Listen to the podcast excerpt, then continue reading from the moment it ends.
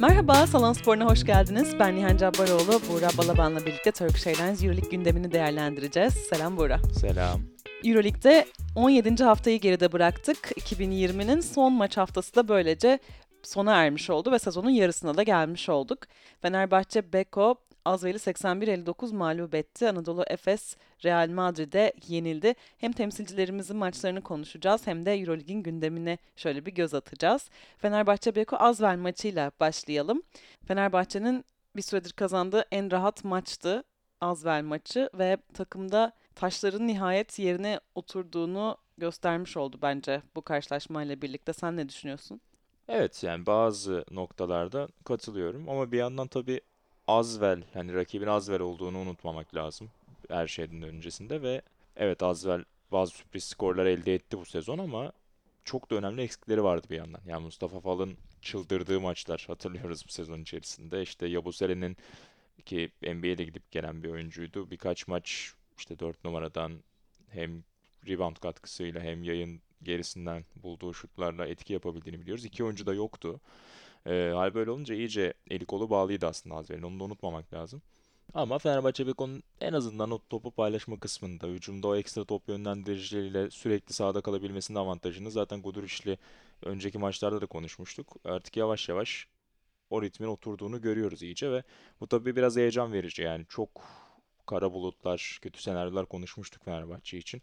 Oynanan basketbol özellikle o İspanya turnesindeki e, oyunu hatırlıyorsun. Onun üzerine biraz daha en azından ne yaptığını bilen aklı başında bir Fenerbahçe görmek tabii ki memnun etti. Aslında ilk çeyreğe de çok iyi başlamadı Fenerbahçe. Bir yandan hani onu da e, paylaşabiliriz belki. 19-15 Azvel üstünlüğüyle kapanmıştı ilk çeyrek ve maçtan sonra Koç Kokoşkov da basın toplantısında onu söyledi. Yani biraz böyle rahat başladık dedi. Tam kelimeyi de seçemedi. Başta laid back demek istemiyorum ama hani böyle biraz gevşek tırnak içerisinde başladık dedi. Türkçe öyle çevirebiliriz herhalde. Sen daha iyi bilirsin.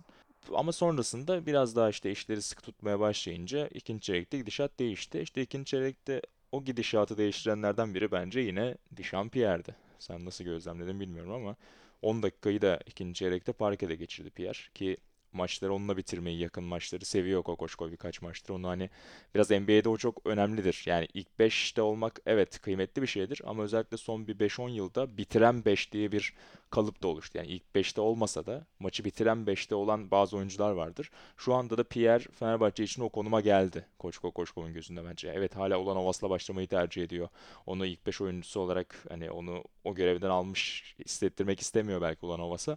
Ama kritik anlarda ya da maçı işte geçen hafta gördüğümüz gibi bitiren 5'lerde genelde Pierre'i kullanacak gibi geliyor bana bundan sonra ki ikinci çeyrekte de zaten 23-13'lük çeyrek skoruyla beraber ipleri eline aldığı dönemdi Fenerbahçe'nin. Evet Dechampierre zaten istikrarı da yakaladı ve Fenerbahçe'nin sanki uzun yıllardır oyuncusu gibi oynamaya başladı. Bu çok önemli Fenerbahçe Beko için.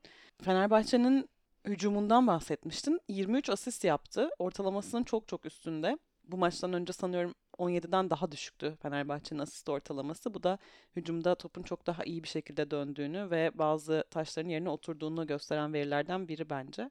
Ve Fenerbahçe'nin benim dikkatimi çeken kısmı artık bir beşi oturdu yani nihayet Guduric'le beraber özellikle Nando Guduric'le beraber 1-2 başladı zaten ama e, Lorenzo Brown'u da bir numaraya alıp Nando Guduric 2-3 yaptığı beşler de oldu çok çok etkiliydi. Mesela ben buna dikkat ettim. Yani Fenerbahçe'nin senin de bahsettiğin gibi hani ana oyuncuları artık belli oluyor. Roller yavaş yavaş dağılıyor. Bu da çok iyi bir sinyal tabii ki. Hani sezonun artık yarısında bunun belli olması biraz üzücü ama hani yeni kurulan bir takım olduğu için ve yeni baştan düzenlenen bir yapı olduğu için şu an hani belki de bunu tolere etmek gerekiyor. Yani bazen birkaç ay alabiliyor çünkü gerçekten taşların yerine oturabilmesi ama hani sezonun yarısıyla birlikte en azından bunun yerine geldiğini söyleyebiliriz. Bence çok büyük bir eksikti Fenerbahçe için ve şey gibi oldu. On off tuşu var da Fenerbahçe sanki off'ta gidiyordu bir süre boyunca böyle rest modunda gidiyordu ama o tuşa basılmış ve Fenerbahçe uyanmış gibi bir hissiyat yarattı bende. Yani sadece rollerin paylaşımı olarak değil aynı zamanda mücadele ruhunun geri gelmiş olmasıyla da alakalı. Tam benim açmak istediğim başlıklardan biri aslında Brown, De Colo, için beraber oynadı 5'te. O yüzden e, kursağımda kaldı diyeyim. Sen girdin orada. Ee, üçüncü çeyrekte 4 dakika kala o değişikliği yaptı Kokoşko ve üçü bir arada oynadı. Şu ana kadar ki ilk birkaç maçında Gudur için daha çok iki numarada oynadığını görmüştük. Hatta yer yer 1'e çe- kaydırdığını gördük Guduric'i ama 3'te çok rahat oynayabilen bir oyuncu fiziğinden ötürü Marko Guduric ve beni çok heyecanlandırdı bahsettiğin o üçünü beraber kullandı 5. Sadece 2 dakika tuttu bu arada. Pierre ve Bartel'le beraber onları oynattı.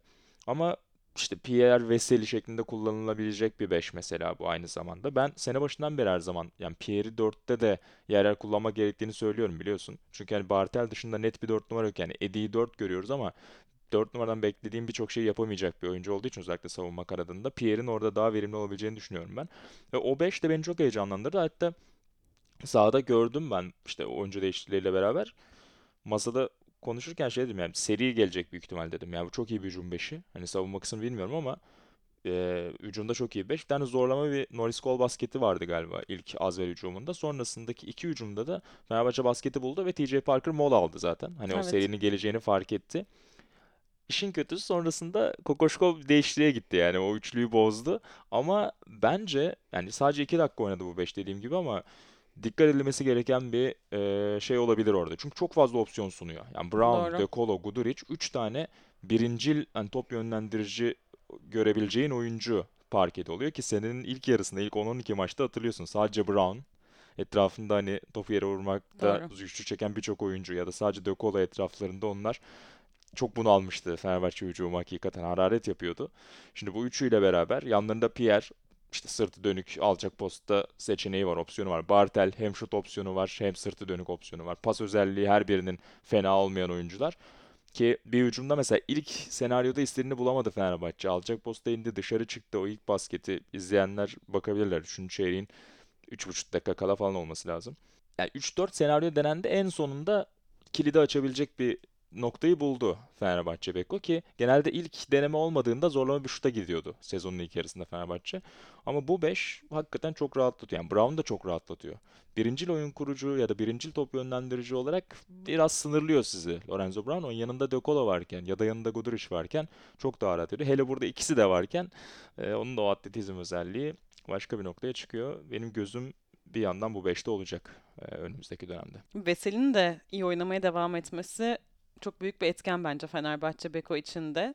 Reboundlarda yaptığı katkı ya da savunmada kısaların önünde kalabilmesi yine bundan hep bahsediyoruz zaten. Bu maçta da yine etkiliydi. Hücumda 13'te 8 de oynadı Veseli. Yetmezmiş gibi birkaç tane de çok iyi e, backdoor kata asist yaptı. 3 tane asisti var zaten. Ki sen asist olarak da 23 asiste çıktığını söyledin Fenerbahçe Beko'nun. Bence burada umut verici noktalardan bir tanesi bunun bir tek bir örnek ya da Azer'e karşı bir gün böyle olduğu gibi değil. Geçen hafta da konuştuğumuzu destekler bir şekilde olması. Geçen hafta Olympiakos'a karşı 25 asistle sezonun en iyi karnesini sunmuştu Fenerbahçe. Burada da 23 asist. Hani o 20 ve daha fazlasını görmeye başlayan o hani Kokoşkov'un top paylaştıran hücumu sene başında beklentilerimizin neden hani yüksek olduğunu gösteren unsurlardan biri oldu açıkçası benim için. Bakalım yani tabii ki daha ciddi rakiplerle test edilmeye ihtiyacı var bu beşlerin. Önümüzdeki hafta işte Kızıldız mesela şimdi Rad Koç Radonjic tekrar Kızıldız'ın başına geçti. Biraz daha sert bir takım Panathinaikos'u yendiler. Ee, zorlayabilir mi? Ya da bir sonrasındaki hafta çift maç haftası yanılmıyorsam ve Baskonya gelecek. Baskonya her zaman yani o çetin yapısını gösteren bir takım ki İspanya'da çok zor duruma sokmuştu Fenerbahçe'yi. O iki sınav daha net sonuçlar görmemizi sağlayacaktır. Ama umutlanmak için bolca sebep var bence Fenerbahçe Beko taraftarı için. Evet yani savunma eforu da çok iyiydi. Bunu da eklememiz lazım. Hmm. 59 sayı e, yemek gerçekten çok iyi bir rakam Fenerbahçe Beko için. Hem de kendi evini bu şekilde savunabiliyor olması gerçekten çok güzel. Yani bahsettiğim o 10 tuşlarından bir tanesi de bence savunma e, konusunda da bazı işlerin yolunda gittiğini gösteriyor. Katılıyorum. Orada rebound katkısını belki konuşabiliriz. Yani Brown'un 7 reboundu var mesela. Evet. Yani etkileyici hakikaten. Ee, onun zaten fiziksel özellikleriyle bu tür ek katkılar verebilmeye teşne bir oyuncu olduğunu biliyoruz. O yüzden evet yani şu an ikinci hatta üçüncü top yönlendirici rolündeyken Brown bence insanların o kadar da saç baş olacağı bir oyuncu olmayacak. Daha verimli bir Lorenzo Brown görebiliriz. Geçen hafta da öyleydi. Bence bu hafta da gayet iyi iş çıkardı. Bakalım ne kadar sağlıklı kalacak Fenerbahçe ve bu yapı meyvelerini verecek. Bir de Melih de bu arada sezon başından beri en iyi maçlarından birini oynadı. Evet. Onun da hakkını verelim. Yani hatta bir yerde savunma direncinde topu çalamadı belki. Sonunda faul yaptı ama bir iki çok zorladı. Top kaybına neredeyse zorlayacaktı rakibi. Onların ardından hatta işte salonda Türkiye'de maçlar seyirciye kapalı hala pandemiden dolayı ama hani yöneticiler, sporcu yakınları yer yer izleyebiliyorlar maçları. Onlardan da bir alkış koptu yani bir avuç insan dahi orada Melih'in coşkusuna ortak oldu. Hani o enerjiyi görmek de eminim televizyon başında da insanları heyecanlandırmıştır. Salonda da bu şekilde bir ambiyans oluşmuştu onu da e, ekstra not olarak düşelim. Genel Var- olarak belki şunu söyleyerek kapatabiliriz Fenerbahçe'yi. Hani takımda hani bir kişinin iyi performansı, iki kişinin iyi performansından ziyade takımca bir üst seviyeye yükseldiği gibi bir görüntü var şu an Fenerbahçe Beko'da. Yani birisinin enerjisi geri kalan herkese etkiliyor. Yani takımca bir çöküntü vardı. Şu an takımca yeniden ayağa kalkılmış gibi görünüyor. Bu da sezonun ikinci yarısı için çok umut veren bir gelişme bence. Evet bir nebze. Hala Azvel şerhine düşelim. Tabii. Hala 17 top kaybının mesela Fenerbahçe Beko için yüksek olduğunu hani bu maç örneğinden de gidersek söyleyelim ama evet en azından eli kolu bağlı olmayacağını Fenerbahçe gösteriyor birkaç maçtır. Geçen hafta Olympiakos'a karşı, bu hafta Azvel'e karşı. Önümüzdeki maçlarda da şöyle birkaç galibiyet çıkarsa dediğin gibi ya Kızıldız ya Baskonya belki ikisi de bir anda yukarıya doğru bir trend bulabilir Fenerbahçe. Çünkü lig çok savruk hakikaten. Sen de sürekli konuşuyoruz. Yani net işte Ceska biraz kendini ayrıştırdı o konuda. Ya da Real Madrid birazdan konuşacağız. Ama diğer takımlar hani playoff yarışı ya da orta sıra takımları çok iniş çıkışlara müsait ki zaten bekliyorduk sene başından beri. Hem uzun aranın etkisi hem pandeminin etkisi hem sürekli işte maç iptali o su bu su derken yoğun takvim. O yüzden bir- birkaç haftalık işte bir aylık yakalanacak bir trend, orada yakalanacak bir form bir anda dengeleri değiştirip tekrar o playoff hesaplarının içine ciddi şekilde sokabilir Fenerbahçe Beko'yu. O yüzden umut verici. Tam sezonun kritik anlarında e, ritim bulmaya başladı Fenerbahçe Beko. Anadolu Efes'e devam edelim. Real Madrid'i konuk etti. Anadolu Efes 73-65'lik bir maç sonucu ve Efes kaybetti maçı. Aslında uzun süre yenebilecek bir görüntü vermişti Anadolu Efes. Belki bu yüzden birazcık daha e, üzücü oluyor bu tarz yenilgiler. Yani Real Madrid gerçekten çok formda ve hani bahsettiğin gibi ligde kendini ayrıştırmış takımlardan biri. Real Madrid'e kaybetmek çok büyük bir sürpriz olmaz hiçbir zaman. Ama Efes'in yine parmak uçlarındaydı galibiyet. Yani ama son çeyrekte uçup gitti gibi oldu. Bu da tabii ekstra üzüyor insanı. Son 6 maçın birini kazanmış oldu böylece Anadolu Efes. Yani hani bu kötü gidişat devam ediyor. Biraz hani yoğun maç takviminden de biraz bahsedebiliriz. Hafta sonu Fenerbahçe ile oynadı Anadolu Efes ve çok büyük bir enerji sarf etti Fenerbahçe Beko'yu yenebilmek için. Belki hani oradan bir gün iki gün sonra hemen başka bir maç oynamak biraz konsantrasyon konusunda da mı etkili oldu? Hani seçeneklerden biri. Belki ama hani Real Madrid'le oynayacağınız bir maç için hala bir konsantrasyon sorunu bence olmamalı Efes tarafında bir yandan da. Yani bunu bir hani bahane ya da şey olarak görmek de bana tuhaf geliyor doğrusu. Çünkü ne olursa olsun siz hedefinizi Final Four şampiyonluk olarak biçmişseniz Real gibi, Ceska gibi, Barcelona gibi maçlarda o odağınızı görmeliyiz biz sizden. Mesela geçen hafta Barcelona maçında bunu gördük örneğin. Ee, o yüzden üzücüydü. Bence üzücü olan bir diğer konu evet hani yakın kaybedilen bir maçtı ama hiç o enerjiyi göremiyorduk mesela. Son çeyrekte izlerken de konuştuk seninle. Bir kıvılcım yok, hiçbir şey yok. Hani Real Madrid son 12 maçın 11'ini kazandı yanılmıyorsam. Çok kötü girmişlerdi e, sezona. İlk 5 maçın 4'ünü kaybetmişlerdi. Son 12 maçın 11'ini kazandılar. Tek mağlubiyet de Ceska'ya zaten o Mike James'in acayip üçlüğüyle. O yüzden evet formda ama hani sahada da öyle uçan kaçan bir Real Madrid görmedik. Doğru. Yani işin can yakan kısmı Evet. o. Hani oynar olur yani Tavares 20 sayı atar, 15 rebound alır olabiliyor. Geçen haftalarda yaptı ve coşar olur. Ama Tavares mesela son çeyreğe kadar sayısı yoktur yanılmıyorsam. Maçı 4 sayıyla tamamladı. Erkenden faul problemine girmişti. Sadece 24 dakika oynayabildi Tavares. Sergio Llull tek üçlüğü var. Maçta 3 sayısı var. Gabriel Deck hafif sakatlandı. Sadece 6 dakika parkede kalabildi. Laprovitala 10 sayı attı. Rudy 9 sayı. Yani öyle ya da Abalde'nin çok iyi oynadığı maçları biliyoruz. Panathinaikos maçını yanılmıyorsam. Sadece 6 sayı. Hani öyle acayip bir Real Madrid yokken bu kadar çaresiz görünmek, hani bu kadar fırsat önündeyken o adımı atamamak beni çok üzüyor açıkçası Efes adına. Sana daha genel felsefi bir soruyla Efes konusunda pas atmak istiyorum. Başarı tembelleştiriyor mu sence? Şimdi bunu şöyle bağlayacağım. Hani çok klasik tabirler vardır ya sporda. Yani zirveye çıkmak zordur bir şeydir ama zirvede kalmak daha zordur. oraya alışmaktan sonra yani oraya herkesin gözünü sana diktikten sonra, sana hazırlanmaya başladıktan sonra orada kalabilmek, orada farklılıklar üretebilmek, çeşitlilikler üretebilmek daha zordur diye. İster istemez yani belki hepimizin kariyerinde ya da okul hayatında ya da herhangi bir yerde başına da gelmiş olabilir. Yani bir yerde böyle çok rahat, iyi hissetmeye başladığında ya ben zaten çok çalışmasam da yaparım, çok hall- hani hallederim diye girip aslında hiç beklemediğin yerden darbe alırsın ya. Ya ben biraz onu sorgulamaya başladım Efes'te. Acaba ya zaten Larkin var, zaten Mitsic, Simon var. Ya bir şekilde çözüm üretilir. Biz zaten her türlü orada oluruz diye sanki onların eline bakıyor, gözüne bakıyor gibiyiz ama hani geçen seneyi hatırla mesela sen söyledin yanılmıyorsam son çeyrekte. Hani Efes'in bu tür bazı setleri vardı. Yani evet her zaman tepe piken rolüne, tepe ikili oyununa sadık ya da onun üzerine üretim sağlayan bir takım Efes ama işler sıkıştığında da işte yer yer Boboa'nın perdelerden çıktığı ve şut imkanı bulduğu setler, alçak posta Moerman'ın kullanıldığı setler bir şeyler çeşitlilik görmeye alışıktık Efes'ten ama bunların hiçbirini görmedik. Ki Pablo Lasso Rudy Fernandez'i dörde çekti. Hem ikinci çeyrekte yaptı bunu hem son çeyrekte yaptı. Ya Moerman gibi bir oyuncu var. Hani bir kere denedi. Orada Rudy Fernandez topu çaldı ama tamam ya bir kere olmadı diye 10 dakika boyunca bir daha denememek çok mantıklı gelmiyor bana. Bunları sorguluyorum ben. Bilmiyorum ne diyorsun? Yani şunu şundan bahsetmek lazım. Geçen yıl Anadolu Efes hani şampiyonluğa giderken, hani Shane Larkin MVP'liğe giderken sezonun yarıda kalması büyük bir hayal kırıklığına yol açtı. Yani bu hani hepimizin planları iptal oldu. Hepimizin bir takım seyahatleri vardı, planları vardı falan ve pandemiyle birlikte bütün bu planlar, her şey, o güne kadar çalıştığımız, hazırlandığımız her şey boşa gitmiş oldu. Bunu zaten etki etmeme olasılığı çok düşük. Birincisi buradan tekrar e, kurtulup biz şampiyon olacaktık düşünce yapısından kurtulup yeniden önündeki maçlara konsantre olmak çok zor. Ama bir yandan sporcuysan zaten bir takım yenilgileri geride bırakıp önüne bakmaya devam etmek lazım. Birinci e, yanıt olarak belki bunu verebilirim. İkincisi de bu söylediğini verilerle kanıtlayabilirim. Ya bunlardan bir tanesi Shane Larkin'in altta 0-3'lük atması.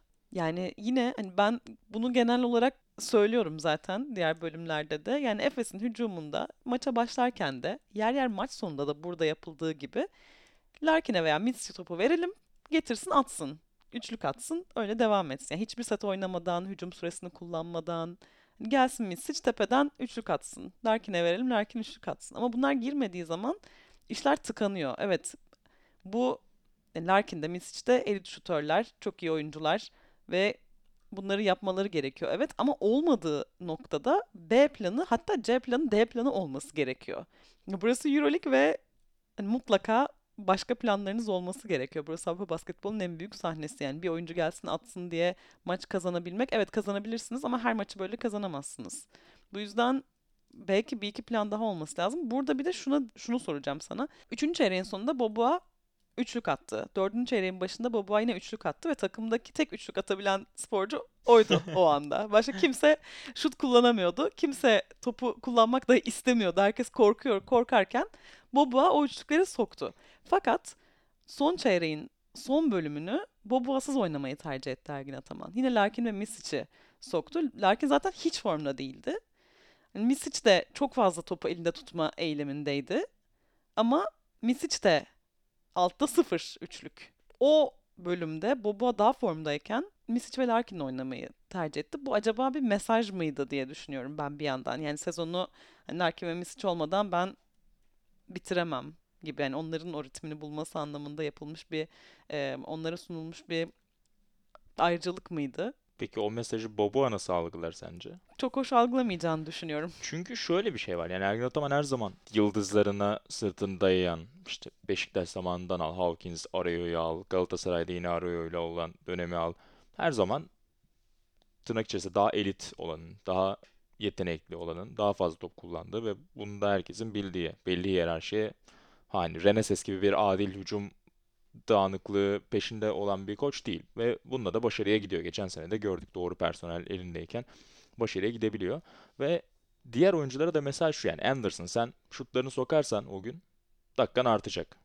Buran seni soktum oyuna ama 2-3 dakikan var. Yani hata yaptığın anda üzgünüm. Çok uzun soluklu olmayacak bu maceramız gibi. Ama soktuğunda da hakikaten 15 dakika tutar oyunda. Şimdi Boboa'ya da hakikaten yani ki çok kolay olmayan şutlar da soktu yani baktığında.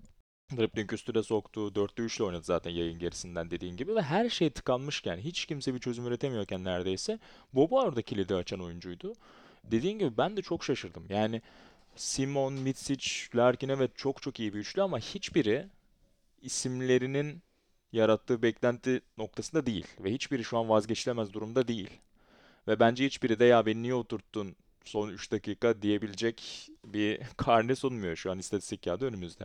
O yüzden ben çok şaşırdım açıkçası Boboa'nın o kısımda olmamasına. Çünkü en tehlike yaratan oyuncuydu ki savun, rakip savunmanın odağının onun üzerine kayışı belki Mitsic'i ya da Larkin de rahatlatabilir. Ya da Simon'u hangi ikisini tercih ederseniz. O yüzden bir hayal kırıklığı oldu. Ya da dördünü birden de kullanabilirdim bu arada. Yani Real sürekli kısa 5 yaptı. Yani Tavares'in yanında Rudi'nin 4 oynadığı işte Yoyu, Laprovitola, Carroll'la acayip kısa 5'ler kullandı. Sen de belki öyle bir şey deneyebilirdin. Yani bir, bir yaratıcılık. Hani Tavares'i pot altında da evet tutmak çok kolay değil. Ama hani belki Moerman'ı en azından önden top aldırmama savunması yaptırmaya çalışıp Tavares'e. Hücumda da 5 dışarıdayla Muerman'ın üçlükleriyle ki Muerman da 5'te 2 ile oynadı. Hafta sonu 25 sayı attı Fenerbahçe'ye. Yayın gerisinden 6 üçlük mü 7 üçlük mü ne yollamıştı. Burada 2 üçlüğü vardı. Yani fena durumda değildi Muerman. Ama alçak postta o kaybettiği topun ardından Rudi'ye herhalde biraz e, koç sinirlenmiş olabilir. Ya sorun dediğin gibi B planı. Bence de %100 katılıyorum. Aklımdaki bir diğer konu da o. Yani B planı ne bu takımın? Yani bu maçı sadece Larkin ve Mesic toplam 12'de 0 üçlük attı. Biz o yüzden kaybettik. Yoksa kaybetmezdik diye bakarsak çok büyük hata. Evet bu takım oyunu sonuçta Çok yani ve hata. takımda sadece iki oyuncu yok. Ve zaten Efes'in geçen yılki o zirvedeyken oynadığı maçlarda sadece Larkin'e sadece Misic'le oynamamıştı Anadolu Efes. Yani her maç başka bir yıldız yaratabiliyordu. Hani sen nasıl az önce Real Madrid'den bahsettin. Ya bazen Abalde çok inanılmaz maç oynuyor. Lul zaten kritik anlarda çok iyi bir performans sergiliyor. Trey Tompkins'i, Tavares'i yani her bir bireyi bir maçta ön plana çıkabiliyor. Efes'te de bu durum böyleydi. Yani şu an hani bunda ne değişti ben de çok anlamlandıramıyorum açıkçası. Yani Boboa'nın bu maçta belki son çeyrekte daha uzun süre oynasa tam eli sıcakken yani 15-20 sayıya bile çıkabilirdi yani. Çünkü takımda başka kimse şut ritmini yakalayamamıştı. Ki tam ritim oyuncusu Boba. Yani o hacmi seven bir oyuncu. Yani sokmaya başladığında devamını isteyen, sürekli Viki savunmada da iş çıkardı. Hatırlıyorsun Abalde'nin bir tane fast break'i vardı. Koştu geldi çemberde blokladı. Hani Evet. savunmada da bir zaaf yaratmıyor. Yani inanamadım. Hakikaten inanamadım Boba'nın oralarda olmamasına. İlk söylediğim o başarı tembelleştirme noktasında bu üçlük yüzdelerine bağlayacağım. Mitsic kariyeri boyunca yani Kızıldız sezonundan alalım. 2015-2016'dan alalım. %30'un altına indiği bir 3 sayı oranı izletmedi bize Euroleague'de. Hep %35'in üzerindeydi hatta. Bu sezon %29 seviyesinde. Larkin o da işte Efes'te zaten geçen sene %50 ile attı. Ondan önceki sene %44 ile attı. Acayip yüzdeler buldu ama Baskonya sezonunda bile %34'ün üzerindeydi. Şu an %28'lerde. Evet, bu formsuzluğu gösteriyor olabilir. Ya da çok zor şutlar denediğini gösterebilir bu oyuncuların. Ki bence ikincisinin de payı var. Hep el üstü. Evet. Yani onları biraz topsuz kullanıp işte hem geçen haftaki maçta hem bu maçta bir Mitsic'in sol dipten bulduğu bir set var. Ee, topsuz hareket ediyor oraya. içeriye doğru biri penetre edip oraya çıkarıyor. İkisinde de boş üçlüyü buldu. Süper mesela. Onu kaçırması evet yapacak bir şey yok. Talihsizlik. Ama 6 şutunun genelde bir tanesi böyle oluyor. Hani Larkin'in perdelerden çıkıp topsuz perdeler kullanıp topu alıp şuta kalktığı rahat bir pozisyon çok hatırlamıyoruz mesela. Hani o yüzden evet ben antrenör ya çok yoğun bir maç temposu var bu arada. Onu da altını çizelim. Yani antrenörler sabah akşam sürekli seyahatteler, yolculuklarda çoğunlukla maç kasetlerini izliyorlar. Eminim onların da çok yoğun bir çaba sarf ettiğine ve çok çabaladıklarına hiç şüphem yok. Ama işte biraz daha herhalde yaratıcılık sunmak gerekiyor. Yani bu oyuncular çok büyük oyuncular evet. Geçen sene de gördük ama şu an geçen seneye dair çok az şey hatırlıyoruz. Dünya öyle bir değişti ki e, günlük hayatımız da geçen seneye benzemiyor. Larkin ve Mitsic'in şut ritmi de geçen seneye benzemiyor. O zaman daha farklı, daha yaratıcı şeyler yapmamız lazım. Mitsic'i alçak posta mı indireceğiz? Larkin'i topsuz kat yap. Çok süratli bir oyuncu. Topsuz perde getirdiğinizde Larkin o ilk adımı aldığında topsuz bir şekilde bomboş bir rota çizebilirseniz dışarıdan ona pas mı inecek? Rahat bir iki turnike atıp hani oh evet içindeyim oyunun mu diyecek kendi kendine Larkin. Biraz yaratıcı olmak gerekecek. Yani belki beşleri değiştirilecek. Dediğin gibi az önce işte belki Moerman 5 diğer 4 oyun. Yani Rudy Fernandez'i Boboa savunabilir mesela. Hani demek istediğim o. Bir eşleşme dezavantajı yaratmayacak orada sana. Eğer Moerman'ın sırtı dönüğünü, Rudy'nin fizik dezavantajı kullanmayacaksan bari dördüncü oyuncuyu da hani Boboa, Simon, Mitsic, Larkin gibi bir şey yapıp sen de hani ona karşılık ver. Bir, bir s- hani yar- yaratıcılık dediğim o. Bir çeşitlilik görmek gerekiyor. Yoksa hadi soktu, hadi sokacak derken 17 hafta geçti ve hala yüzdeler bu şekilde. O yüzden çok kolay değil. Şöyle toparlayabiliriz belki bunu. Evet, Efes'in yaptığı işler geçen yıl çok işe yaradı. Ondan önceki yıl Final Four yaptığı sezonda çok işe yaradı. Ama bu yeni bir sezon ve aynı şekilde başarıyı her zaman yakalayamıyorsunuz. Kendinizi bir şekilde yenilemeniz ve yeni sezona hazırlamanız lazım. Evet, Larkin kurtarabiliyor maçı. Mesic hala kurtarabilir maçı. Ama hani pan zehri üretebiliyor ya takımlar. Bir de bu var. Yani aynı şekilde oynayarak yıllarca şampiyon olamazsınız. Bir kere olabilirsiniz, iki kere olabilirsiniz ama üçüncüde mutlaka diğer takımlar ona bir tekir bir şekilde panzehir üretebiliyorlar. Yani bunu Fenerbahçe örneğinde de gördük. En dominant olduğu zamanlarda evet Fenerbahçe yenilmez gözüküyordu ama aynı şekilde oynamaya devam ettiği zaman takımlar Fenerbahçe'yi yenebilmeye başladı. Çünkü o bir şekilde sistem kendi içinde panzehirini üretebiliyor. Anadolu Efes'in de kabul etmesi gereken şey bu yeni bir sezon. Başka bir durumun içerisindeyiz. Farklı koşullar var, farklı takımlar var, farklı oyuncular var ve oyunu çeşitlendirmeye devam etmek gerekiyor kazanabilmek için. Katılıyorum. Yani yapay zeka nasıl sizi okuyup daha kendini geliştirip daha farklı şeyler sunuyorsa size işte alışveriş deneyiminizde ya da herhangi bir oyun oynarken burada da yani rakipler iki senedir Misic ve Larkin'in tepede top aldığında biri perdeye geldiğinde nasıl senaryolar olabileceğini defalarca gördü. Yüzlerce kez gördüler ve artık derslerine çalışmış durumdalar. O kadar afallamıyorlar. O yüzden biraz çeşitlilik lazım belki. O çeşitliliği hani hakları teslim etmek adına Sertaç kısmında söyleyelim. Ser, yani Tavares'le Sertaç'ı eşleştirip Geçen sene Plyce da bunu çok iyi yapıyordu Anadolu Efes. Plyce'ın orta mesafeleriyle Tavares çok zorluyordu. Ki Tavares'in çember savunması mükemmel. Ya da 3 sayının dışına çıktığında geniş kollarıyla zorluk yaratabiliyor ama genelde orta mesafeyi savunmakta çok yavaş olduğu için hani gidip gelmekte zorlan zorlanıyor. Onu Yasikevicius'un Žalgiris'i Final Four'a giderken Brandon Davies de çok iyi yapmıştı. Mesela Brandon Davies'in orta mesafeleriyle Tavares çok zorlamışlardı. Burada da ikili oyunların ardından Tavares geride kalıp hani drop yapıp çemberi savunmaya teşne bir oyuncu olduğu için Serdaç tepede bolca üçlük imkanı buldu. Bomboştu 3. çeyrekte. 3'te 0 attı. Talihsizlik ama bence mesela doğru hücumdu o. Denenebilirdi tekrar. Yani ya oraya Moerman'ı çekip hani daha iyi bir oyuncu. Belki savunmada biraz zafiyet yaratabilir Tavares'e karşı ama orada bulacağı 2 üçlükte bir anda momentum değişebilirdi Mo Moerman'ın. Ya da Sertaç'ta ısrar edip tamam oğlum kaçtı önemli değil. Bir şansın daha olacak. 2-3 dakikan daha olacak son çeyrek. Hazırla kendini kafaca. O şutlar senin eline gelecek deyip. Çünkü doğru şut yani bomboş tepeden Sertaç'ın soktuğu şutlar bunlar. Ee, onlar denenebilirdi açıkçası. Tekrar bana kalırsa. Hani kaçtı diye kötü şut diye düşünmemek lazım. O anlamda söylüyorum. Ee, onlar iyi bir hazırlıktı yani. Tavares'in nerede zaaf oluşturabileceğine iyi çalışılıp o şutları hazırladı Efes Sertaç'ı ama işte bazen de girmiyor olabiliyor yani. Plyce de birkaç hafta oynayamayacak ayağından geçirdiği sakatlık sebebiyle. Maccabi maçında ayağı tam anlamıyla sakatken oynamıştı. Bu sakatlık onunla bağlantılı mı bilmiyorum açıkçası sakatlığın detaylarını ama sakat sakat oynamak evet bir maç kazandırıyor ama sezonun eğer daha büyük bir bölümünde olmamasını gerektirecekse yani onu bir düşünmek gerekiyor. Tabii tekrar söylüyorum ki sakatlığın detaylarını bilmiyorum. Belki hiçbir alakası yoktur Maccabi maçındaki sakatlığıyla. Ama ayak sakatlığı deyince bizim aklımıza geldi. O maçı hatırlayandır insanlar yani ayağında buz torbalarıyla hiç oturmadan sürekli sıcak kalmaya çalışarak oynamıştı ve kendisi de yani ne kadar çektiğini anlatmıştı. Yani umarız onun kaynak yani o sebeple olan bir e, uzun vadeli sakatlık değildir. Bir ayı da geçecekmiş yanılmıyorsam e, o sakatlıktan dönüşü Tibor Plyce'ın. Diğer maçlarda öne çıkan detaylara bakalım. Birincisi Milutinov'un hücum reboundu rekoru. Yani saçma bir istatistik. 5 kez falan kontrol ettim. 16 hücum rebounduyla 26. doğum gününde Euroleague rekorunu kırdı Nikola Milutinov. Azvel mesela örnek vermek gerekirse Fenerbahçe Beko'ya karşı takım halinde 8 hücum reboundu aldı. Fenerbahçe de yine aynı maçta 8 hücum reboundu aldı. Hani tüm maçta oluşan toplam hücum reboundu hacmi 16 idi.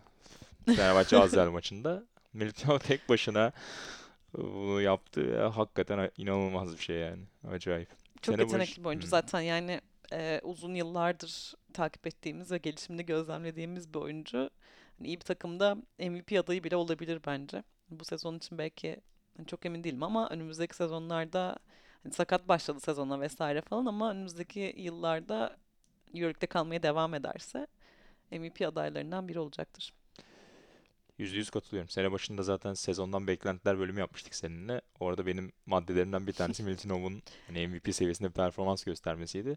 Bir süredir de çok formda hakikaten Evet. birkaç maçtır. Bu da zaten tacı oldu uzatmaya giden maçta.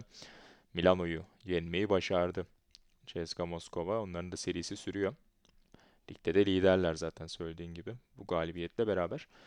Liderlikten birkaç haftadır kopmaya başlayan taraf Barcelona. Bu hafta da Bayern'e kaybettiler. Yaske 300 basın toplantısında ısrarla oyuncularıma Wade Baldwin'in soluna gitmeyi tercih ettiğini söyledim ama ikna edemiyorum galiba falan demiş maçtan sonra. o da komik bir açıklamaydı hakikaten. 90 attı Bayern ki Barcelona'nın iyi bir savunma takımı olduğunu biliyoruz.